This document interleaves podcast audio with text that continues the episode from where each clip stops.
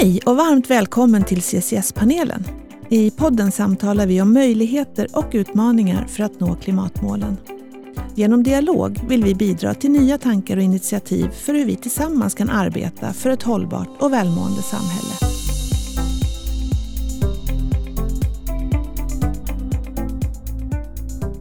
Jag heter Liselott Jernberg Beit och arbetar till vardags som kultur och hållbarhetschef på Granitor. Som programledare för CCS-panelen blandar jag och ger olika infallsvinklar på det vi inom Granitor benämner som ansvarsfulla affärer. Det innebär att jag samtalar med människor som verkar inom olika discipliner och som bidrar med sina perspektiv på den omställning vi står inför om vi ska nå 1,5-gradersmålet. I dagens avsnitt samtalar jag med Staffan Lestadius, vi kommer ta avstamp i den senaste av tre böcker som Staffan skrivit som heter En strimma av hopp. I ljuset av den kommer vi ta fasta på en forskares blick för sannolikheten att vi med dagens åtgärder kan nå 1,5 eller ens 2,0-gradersmålet. Vi kommer prata om hur vi människor välsignas med försvarsmekanismer som kan lindra vår ångest, men som också gör att vi vänder ryggen mot uppenbara problem och faror. Vi kommer också som vanligt att prata om hopp. Den här känslan som är så starkt kopplad till våra handlingar. Hur kan den leda oss rätt i en tid av komplexa frågeställningar och utmaningar? Vi kommer att prata om tipping points och kaskadeffekter. Jag utmanar dig att lyssna på det här avsnittet. Det kommer bitvis säkert att kännas tungt och svårt. Och jag hoppas att du står ut och står kvar. För det är vad vi alla behöver göra nu. Stå ut med den förändring som krävs, såväl på individuell som samhällelig nivå. Stå kvar i det arbete som behöver göras för kommande generationers skull. Dina barn och dina barnbarns. Vi behöver våga se på de siffror som beskriver nuläget och hitta hoppet i allt vi kan göra och sen göra det tillsammans. Med det sagt, varmt välkommen hit Staffan Lestadius. Mm, tack så mycket. Vi kan väl börja med det där med hopp. Hur är det för dig, det där med hoppet? I grunden är det så, det har jag att göra med min gärning som forskare. Jag har ägnat mig åt omvandlingsfrågor och omställningsfrågor. Eh, på KTH har det framför allt gällt industriella och tekniska förändringar som är kopplade till innovationer och systemförändringar och strukturomvandlingar. Och Innan dess så ägnade jag mig åt framtidsstudier mer inom sekretariatet för framtidsstudier. Men hoppet finns ju kopplat till att jag ser att det går att ändra saker och ting. Jag har i min forskning sett att innovationer kan förändra ganska mycket. Strukturomvandlingar kan vi genomlida och genomleva och nyttja och vara vinnare i. Så att omställning är möjlig. Och det är kring de, de frågorna som jag har forskat. Det är kring det jag skriver. Möjligheten av att ställa om även i en tid som är mörk och dyster. Mm. Skönt, det låter ändå hoppfullt. Du nämnde att eh, du har varit verksam vid institutionen för industriell ekonomi vid KTH, eh, där du idag är professor emeritus. Men du kan väl berätta lite om dig själv och om vägen dit? Jag är ursprungligen nationalekonom från Umeå och eh, hade då kopplat mitt nationalekonomiska studium med ett mycket brett samhällsintresse kring de stora frågorna. Så jag jobbade några år med framtidsstudier i det gamla sekretariatet för framtidsstudier med mera. Och eh, så småningom så tänkte jag nog att jag borde gå till akademin. Och då valde jag KTH för att fördjupa mina samhälls och ekonomiska studier där och min forskning där för att komma närmare industriella omvandlingar och tekniska förändringar och innovationsprocesser och vad som styr dem och vad som gör dem möjliga. Så att det var så jag kom in på Tekniska högskolan och, och, och så småningom blev professor där. Och sen med, när klimatfrågorna blev allt mer trängande så började jag styra över till det. Det var på 2000-talet. Men faktum är att i grunden så väcktes mitt intresse för de här frågorna som för många andra i min generation av böcker jag läste redan i gymnasieåldern. Dels Rakel Carsons bok eh, Silent Spring och sen faktiskt den svenska boken av Rolf Edberg som heter Spillran av ett moln. Det var en av de första böcker jag läste som tog upp klimatfrågan. Och nu talar vi om 1965 tror jag. Mm. Det är också spännande för det ger vid handen att det här är inte, det är inte någonting nytt vi står inför. Det har varit känt länge. Ja, klimatfrågan har faktiskt diskuterats sedan 1800-talet.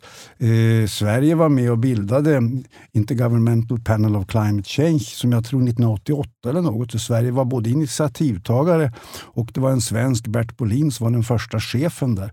Så man kan säga att klimatfrågan har funnits på den globala agendan tämligen aktivt i åtminstone 30 år.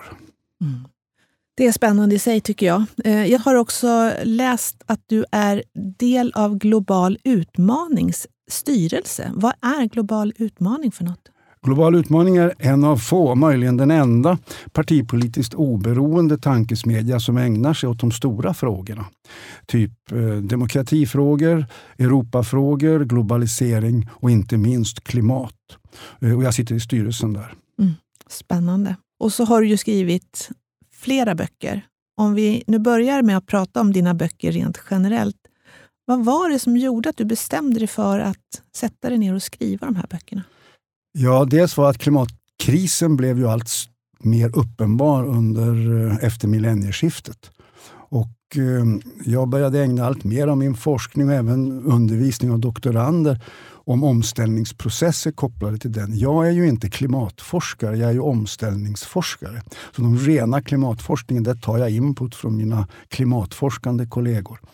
Sen med stigande ålder så kan man väl säga att en professor har ju då möjligheten att sluta fokusera på att skriva meriterande korta uppsatser på engelska i internationella journaler som ingen läser. Utan jag valde då att fokusera på att skriva på svenska och att skriva böcker eftersom jag ville ha så att säga, påverka den svenska klimatdiskussionen. Så det var väl därför det kom de här böckerna. Det har ju också att göra med att jag då tog chansen och fick utlopp för mitt bredare omställningsintresse. Så att jag har väl vidgat perspektivet från mitt, eh, min forskargärning på KTH.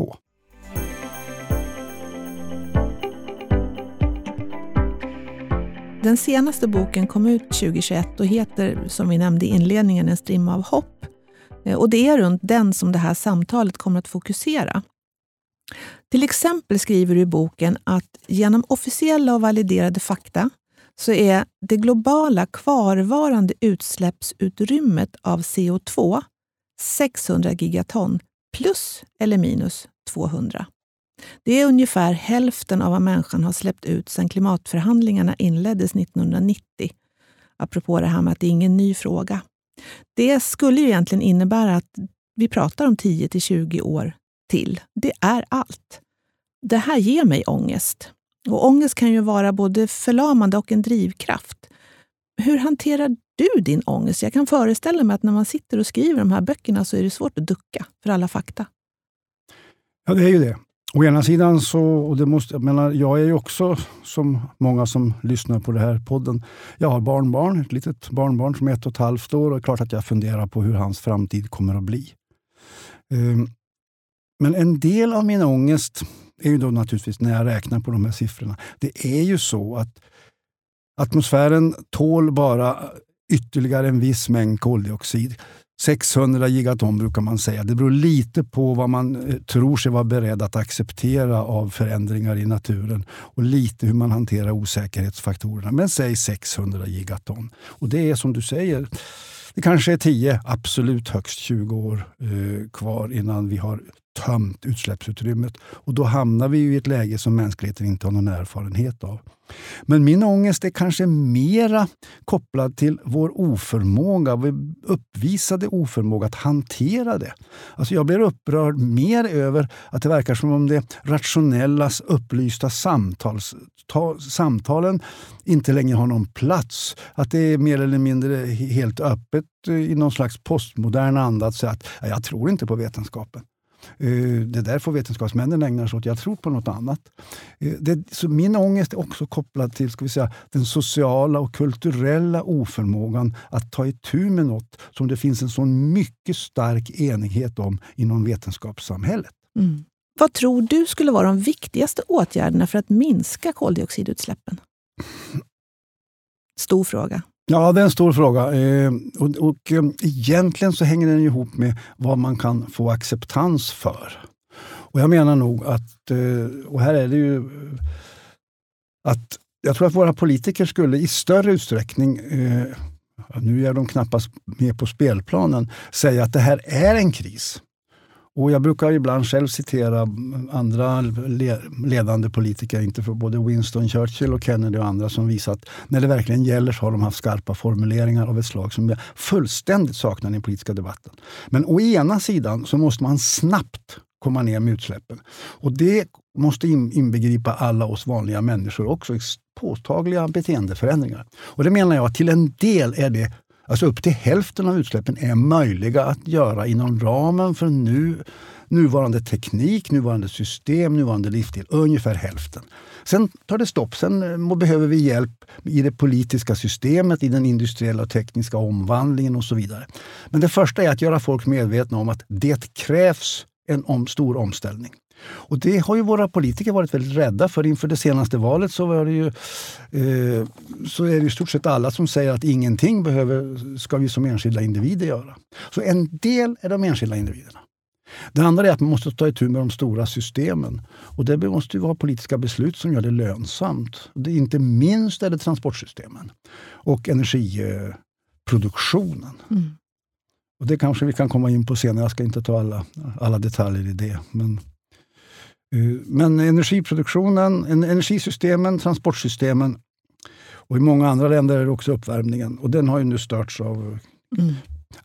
Rysslands angreppskrig på Ukraina naturligtvis. Mm. Självklart. Kan du ge några enkla beskrivningar av de här mekanismerna som gör att växthusgasutsläppen orsakar de här kraftiga klimatförändringarna vi ser? Går det, går det att förenklat beskriva vad det är som sker? Ja, och jag menar ju faktiskt också att eh, många säger att klimatfrågan är svår. Jag menar, den är till sitt innehåll inte svår. Det här är begripligt med eh, i stort sett grundskolans kunskaper i naturvetenskap och definitivt med gymnasiet. Eh, koldioxidutsläppen som vi människor gör främst genom att plocka upp fossilt material lägger sig i mycket stor utsträckning i atmosfären och förhindrar reflektioner av solens värmeinstrålning, så solen värms sakta uppåt. Mycket av värmen hamnar också i havet, men den eh, pratar vi mindre om. Men långsiktigt är det nog så allvarligt. Så haven blir eh, surare och varmare och luften blir varmare och varmare och varmare.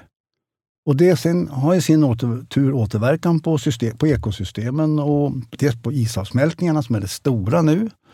Mm. Uh, och när isarna smälter så stiger haven. Haven stiger också för att de blir varmare. Uh, och sammantaget så uh, kan man nu räkna ganska ordentligt på hur snabbt det stiger. Vi vet att det stiger snabbare än någonsin. Vi vet att om vi inte får stoppa uppvärmningen nu, inom kort, mycket kort, eller på utsläppen och därmed uppvärmningen, så kommer isarna att, isavsmältningarna, inte minst från Grönland och Antarktis, att accelerera. Och då kan vi hamna i lägen som är helt okontrollerbara.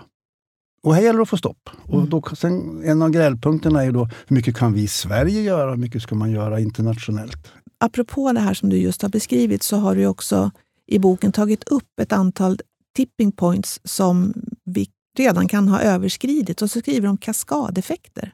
Vad betyder det? Ja, alltså de här uttrycken är ju det som eh, klimat och omställningsforskare använder. Eh, tipping points-begreppet är ju helt enkelt så att om vi fortsätter med exempelvis att släppa ut koldioxid i atmosfären så stiger temperaturen och, vi, och då smälter isarna till exempel. Eh, men eh, när vi har släppt ut en viss mängd så att det liksom är ständigt över en viss genomsnittstemperatur så spelar det ju ingen roll om vi slutar släppa ut. Utan temperaturen är tillräckligt hög för att eh, isarna ska fortsätta att smälta och då har vi ingen kontroll över processen. Då har vi passerat en tipping point, en point of no return under överskådlig tid. Kaskadeffekter de här begreppen flyter in i varandra. Men med kaskadeffekter kan man säga att det är effekter som dyker upp utan att man har tänkt sig det. De kan vara lite överraskningsbaserade. Man skulle kunna tänka sig exempelvis att Eh, den globala uppvärmningen resulterar i att havsströmmarna ändrar riktning. Och att exempelvis havsströmmarna runt Antarktis ändrar riktning så att det varma vattnet flyter in under randisarna vid Antarktis kust och smälter isarna underifrån. Och eh, då bryts de av och ramlar ner i havet. Och sen kommer då isarna bakom att fortsätta att glida ner. Och kaskadeffekten var ju här att strömmarna ändrade riktning. Det är ett exempel på en kaskadeffekt. En, en svårförutsägbar händelse som liksom bara rusar iväg och skapar helt nya förutsättningar. Mm. Och Det här är ju ingenting man kan beräkna som du säger, utan det är någonting som plötsligt bara händer. Och så det kan, det ja, kan hända det kan utan hända. att man har tänkt sig det. Ja. I avsnittet Vilka värden driver samhällsutvecklingen så pratar jag bland annat med Thomas Björkman som har skrivit boken The Nordic Secret. Och I den boken beskriver han den bildningsresa som vi gjorde i de här nordiska länderna i slutet av 1800-talet, början av 1900-talet. Och det antog man ju, eller antar man nu, har lagt grunden för det välstånd vi har idag. Det välståndet vi ju så ogärna vill avstå ifrån. Och Det gick helt enkelt till så att det var tänkare, präster, politiker som gick ihop och eh, så lät man några procent av den yngre generationen åka på lite längre utbildningar som syftar till att utveckla individer i vad vi idag tror jag skulle kalla självledarskap. Det var ett initiativ som fick eh, stor påverkan på hur vi har det och eh, hur vi lever idag. Men du pratar också om en bildningsresa som behöver starta. Och Det här kan jag verkligen identifiera mig med själv. Eh, att vi skulle behöva lära oss så mycket mer grundligt vad vi står inför. Hur skulle man idag kunna gå tillväga, tänker du, för att skapa en sån bildningsresa? Ja, jag tror det där är viktigt. Jag är själv en stark anhängare av folkbildning. Och eh, Min fru var också under många, många, många år en aktiv folkbildare. Eh, så att det där är viktigt. Eh, samtidigt så verkar det som om läget nu är lite annorlunda för att nu upplevs det som om det vi står inför är hotfullt. Alltså tidigare kunde man ju på något sätt räkna med att det var någonting som alla skulle vinna på. Så det var liksom en mera offensiv och positiv framtidssyn kopplat till bildningsresorna. Nu så måste man ju både ta itu med att den, den framtid vi nu står inför innebär något annorlunda. Så den är å ena sidan hotfull för allt det vi har uppnått. Och jag tror väldigt många gamla eh, välfärdsstatspolitiker har haft svårt med, med klimatfrågan just för att den ska den rasera allt vad vi har byggt upp under decennier. Så liksom det är den ena bilden av det. Så att vi ska kom, måste kombinera vår, nuvarande, vår nästa bildningsresa med att å ena sidan säga att ett annat liv, fossilfritt liv, är möjligt. Man måste kunna fokusera, formulera visioner över hur kan det se ut? Och Det ska göras då Samtidigt som man säger att den fossilbaserade livsform vi har nu måste avvecklas. Så att utmaningen nu är större än den bildningsresa som var kopplad vid det svenska folkhemmets framväxt. Mm. Jag tänker också på, det blir en utmaning, tänker jag, i... Alltså, vi behöver göra någonting eh, och vi behöver bygga det på en retorik som gör att vi känner hopp och vill och kan ta in det som är svårt och kanske ibland också kommer att kännas, inte oöverstigligt, men väldigt, väldigt, väldigt utmanande. Så det sätter mm. helt nya krav på vårt sätt att handskas med kommunikation, tänker jag. Det var någonting jag kom i kontakt med nu när vi satt och pratade. Och det jag också tänker blir, för min egen del, jag har ju precis jag har jobbat som kulturchef Eh, i 15 år och hållbarhetschef i knappt ett år. Så jag kan ju också... Så här, jag har ju fått sätta mig in i helt andra saker sedan jag tillträdde den nya tjänsten. Jag har ju tidigare tittat efter teorier som stödjer hur man bättre utvecklar ett ledarskap eller eh, teorier kring vuxenutveckling och hur den vuxenutvecklingen går till, vad, vilka parametrar som behöver finnas på plats. Nu sitter jag och läser klimatrapporter och din bok bland annat. Mm. Sånt som jag inte tidigare har läst. Men det finns också en, en stor konkurrens om det här sändningsutrymmet idag. Det är, vi är så översköljda, tänker jag. Hur skulle man kunna komma till rätta med det här? För det blir också en utmaning om man ska dra igång en bildning runt det här. Ja, nu fanns det väl många led i din kommentar ja. här. Men om jag tar in fasta på något som du sa i början. Så Ja, det är ju ingen hemlighet att jag vid flera tillfällen, också i kulturartiklar i bland annat Dagens Nyheter, har gått till hårt angrepp mot i stort sett samtliga våra politiska företrädare för att de är så rädda för att ta itu med den stora omvandling vi står inför. Man vågar ju inte säga så att säga hur allvarligt läget är. Man vågar inte säga att det här är en stor utmaning. Man vågar inte säga att det är vår roll som politiker att ta itu med det. Utan man landar ju istället att säga att ni ska inte behöva vara oroliga. Allt ska bli som förut. Det kommer inte att vara som förut. Det här är en stor utmaning. Och den politiska, för våra politiker är det ju att hjälpa oss som löper risk att hamna mellan stolarna. Men historiskt så, alla stora politiska ledare, man behöver bara skrapa på ytan lite vid deras citat, så visar det att de samtliga är i stort sett, det som gör politiskt ledarskap viktigt är att man säger det här ska vi ta itu med. Alltså Kennedy, när de satsade på månresan, vad man än tycker om den, sa vi gör det här inte för att det är lätt, utan för att det är svårt och utmanande och vi kommer att klara det. Och Winston Churchill höll ju dussintals med tal över att, att eh, liksom vinna över Nazityskland var inte lätt. Det var svårt. Det skulle innebära uppoffringar, men i slutfasen så skulle det innebära eh, vinst och, och, och så vidare. Och jag saknar den dimensionen i dagens politiska agenda. Och inte bara säga att allt ska vara som förut. Var inte rädda, allt ska fortsätta. Och Det här är en central del i eh, att, i mobiliseringen av folk. Det är en central del när det gäller att få folk att vilja sätta sig in i frågans allvar. Varför ska folk börja ägna sig åt att sätta sig in i klimatfrågan om våra politiker säger att det är ingen fara, det här fixar vi. Vi bygger ju ett stålverk som är fossilfritt i Norrland. Mm. Och om de inte heller fattar de besluten som ja. behövs för att vi ska kunna verkställa den ja. förändringen som behöver ja, ske. Det, det var ett, ett, svar på en del av dina reflektioner. Mm.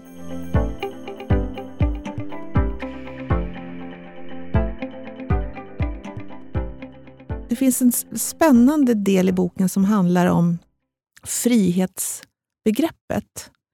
Eh, och Då gör du kopplingar mellan utsläpp, utsläppsrätter och jämlikhet. Kan du inte berätta lite mer om det? Ja, mm, eh, ytterligare en sån där liten lätt fråga mm. att hantera på tre minuter. Eh, om vi började rent teknikaliteten där med utsläppsrätter, som ju är ett EU-fenomen som i stort sett kan innebära att länderna har gått med om, gått, kommit överens om inom EU att ehm, en, en viss andel av EUs samlade utsläpp ska så att säga, ehm, administreras av EU. Och Då har man en tillåten maximal utsläppsvolym och den minskar man varje år. Och Den där volymen får, man sen, får sen företag och aktörer köpa hur mycket de behöver av. Poängen med detta är att man menar att de som absolut behöver släppa ut på kort sikt är beredda att betala mer. Dit hör exempelvis cementindustrin. Men om man inte behöver släppa ut så kan man ju så att säga eh, skaffa sig några andra lösningar så att man aktionerar ut de här. Sen finns det små ventiler i det där. För att länderna skulle gå med på det så fick alla länder lite grann så de kan dela ut till en del av sina företag. och så. Och då, då får man på det sättet en handel av utsläppsrätter och som anses effektivisera att utsläppen, utsläppen hamnar hos de som är mest förtvivlat angelägna om att få behålla dem. Mm. Det är utsläppsrätter. Den stora frågan här om friheten, den är ju egentligen kan man säga att det är ett hundraårig utvecklingsprocess, men den har accelererat efter andra världskriget. Efter andra världskriget har vi haft en explosion när det gäller eh, globalisering. Folk kan resa kors och tvärs. Folk kan ha kontakter kors och tvärs. Folk upprättar kontakter och relationer. Eh, och eh, folk kör bil överallt, folk flyger överallt. Man kan säga att vi har fått den här frihetsexplosionen har i hög utsträckning varit kopplad till ökat fossilutnyttjande. Och det har jag siffror på i min bok också. Eh, vi har i princip fördubblat fossilanvändningen vart 25 år till exempel. Och den här friheten som ju syns i litteraturen, i konsten, i vår... Vi har massor med road movies och sådana där saker upplever vi som en stor frihet.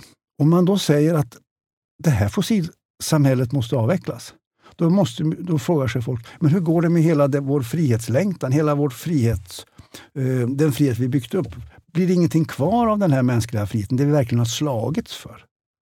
Och Det här är den stora utmaningen, att visa att vi kan, vi måste ändra på denna så att säga, frihets, detta frihetsparadigm så att vi förmår skapa ett frihetligt samhälle utan det fossilberoende som vi nu har. Det är en utmaning. Och Det kräver att man har visioner.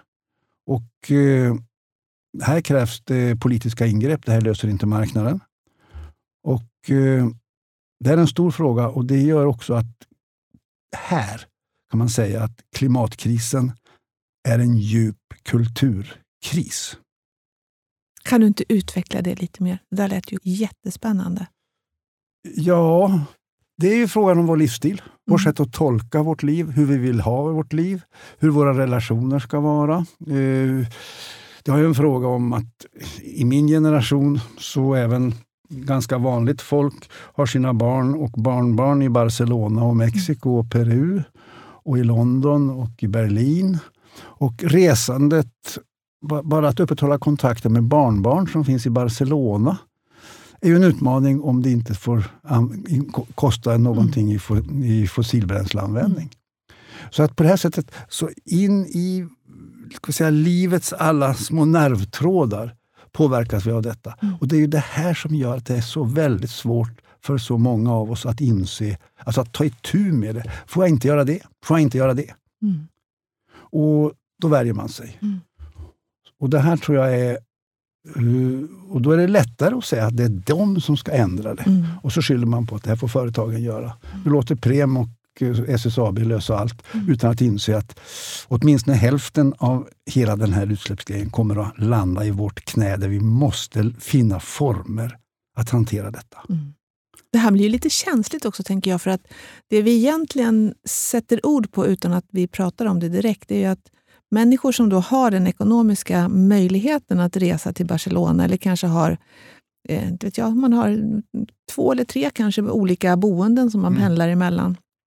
Eh, de släpper ju ut mer. Eh, I alla fall vid någon sån första betraktelse. Än de som då kanske bor i en tvåa i Rågsved och inte har bil utan måste ta barnen på tunnelbana till dagis. Och det, är också, det blir lite känsligt, tänker jag. Att sätta den... För det blir, det blir också... Det, det sätter klassamhället i en ny dager på något sätt. Mm. Jag har tidigare i ett eh, nyårsspecial Eh, förra året så pratade jag också om det här med KG Hammar, om valuta. För jag, tänkte, jag, jag kom faktiskt att tänka på det när vi satt mitt i pandemin. Att ingenting, för det var ju också ett frihetsingrepp eh, kan man ju mm. tycka. Mm. Det var ju ingenting av det som vi var vana vid att kunna göra, kunde vi plötsligt mm. göra. Och då, då började jag umgås med den här tanken att om, om vi nu ser att det här är någonting som kommer att fortgå på ett eller annat sätt, då blir ju pengar tämligen ointressant som valuta. Vad blir intressant istället då? Och då börjar jag själv fundera på vad är det jag uppskattar och som jag tycker att jag har brist på ibland? Ja, men det är tid.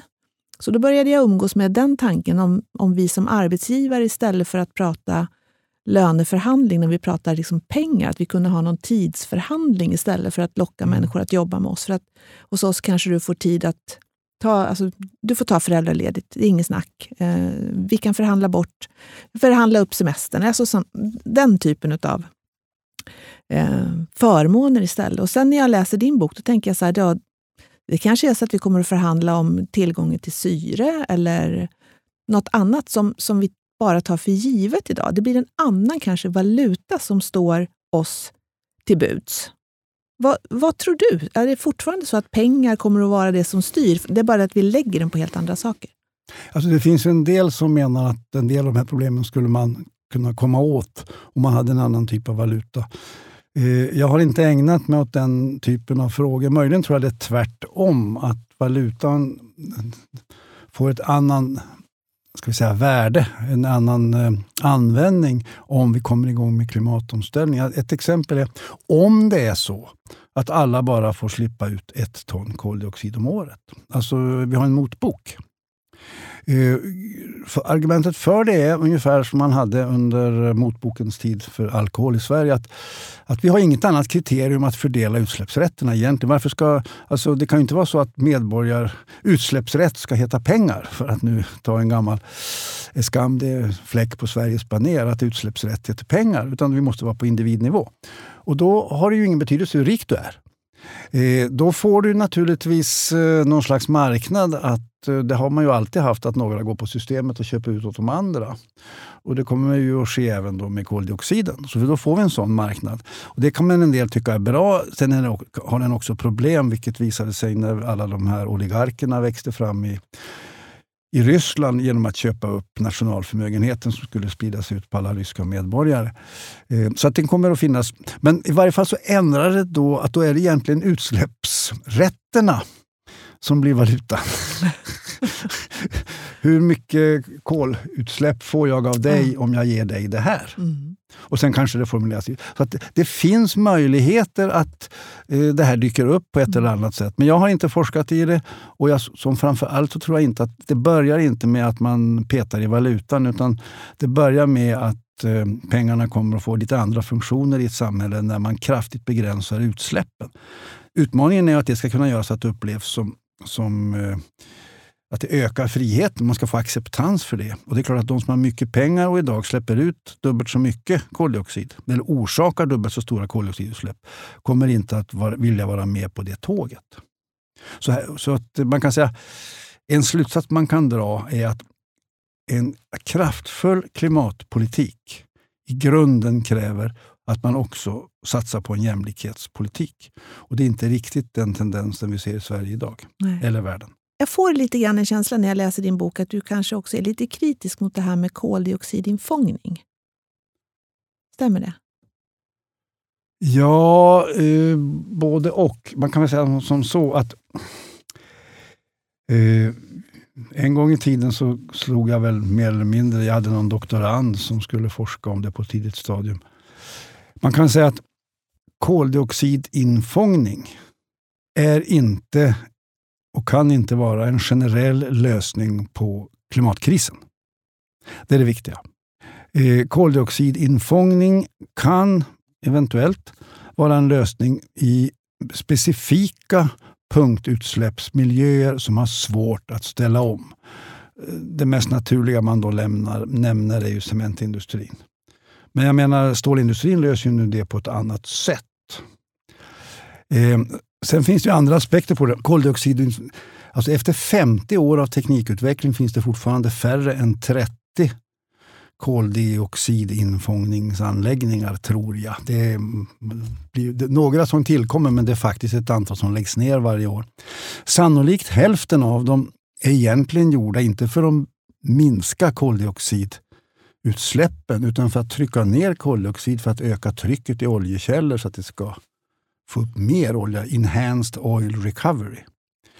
Till det kommer kostnaderna eh, som gör att det krävs väldigt höga koldioxidskatter eller koldioxidpriser för att skapa ekonomi i de här systemen. Och jag är för höga skatter så att det kan ju naturligtvis eh, skapa ett utrymme här. Men när de priserna stiger på koldioxid så kommer också andra lösningar att konkurrera. Och sist då ehm, är ju att om jag förbränner ett ton kol så skapar jag tre, mer än tre ton koldioxid. Även volymen är rätt stor. Så att om det här skulle bli en storskalig verksamhet så får vi en fullständigt gigantisk logistisk lösning att jämföra med transporten av kol nu. Summerar man upp det här kan man säga att jag tycker inte man behöver vara emot koldioxidinfångning. Jag tror bara inte att det kommer att vara en konkurrenskraftig lösning av generell natur, utan den kan komma att användas när tekniken har kommit igång på vissa specifika områden. Kanske framförallt cementindustrin. Mm.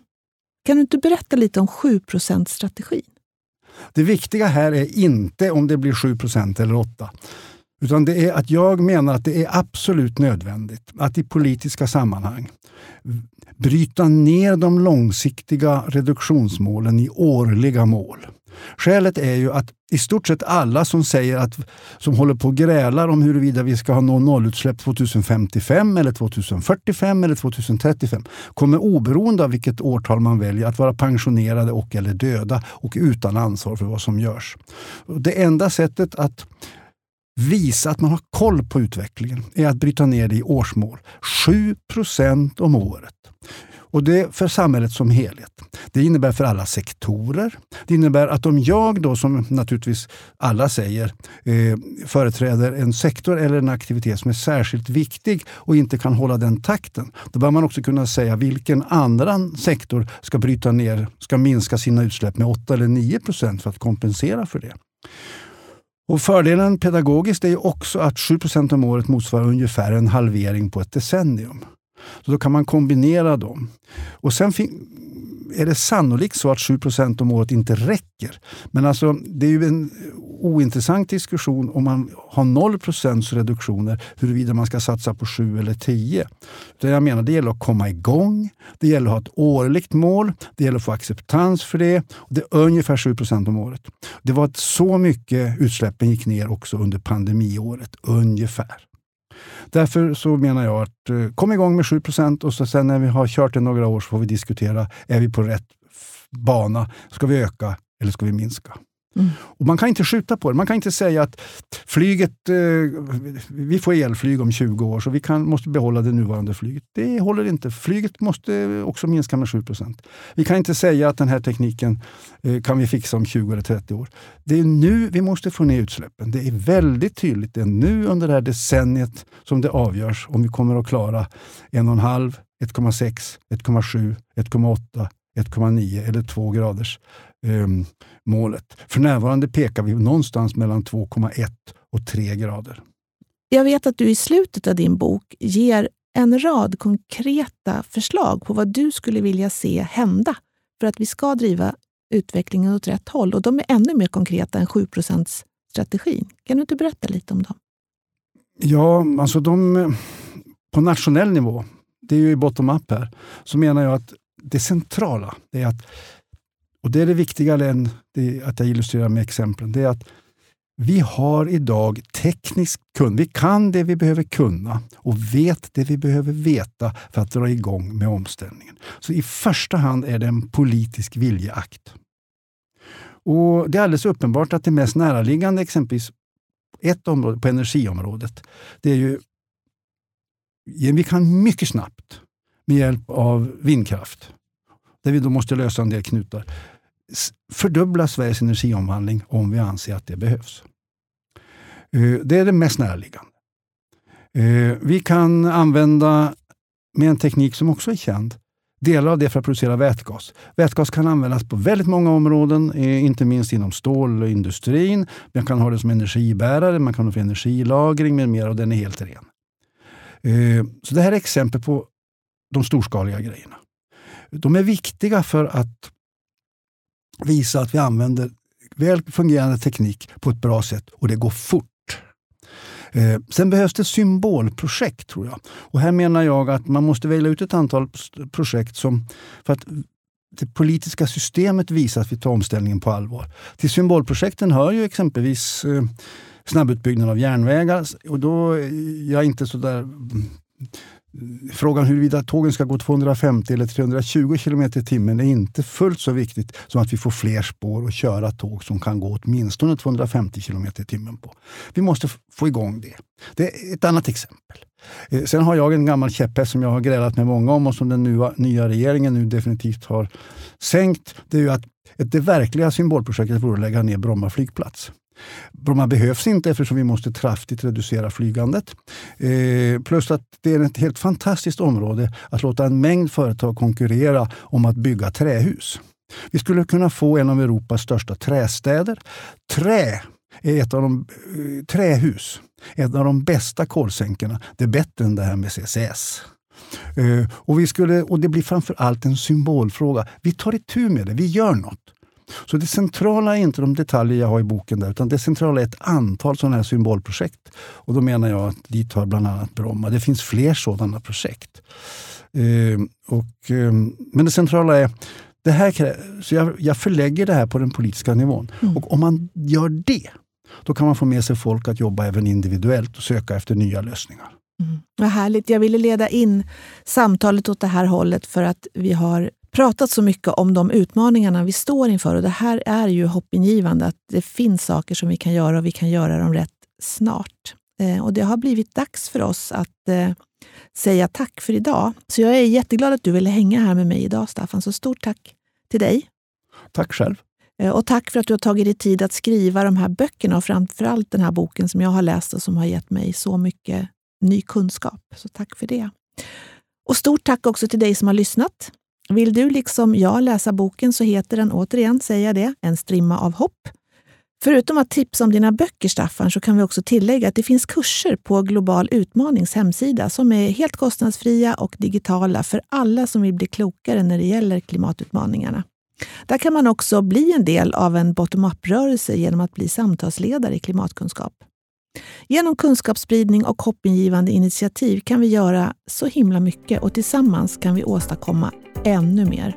Vi behöver tro på det och sen göra meningsfulla val även på individuell nivå varenda dag. Så från studion i Stockholm säger Staffan och jag, hej då! Hej!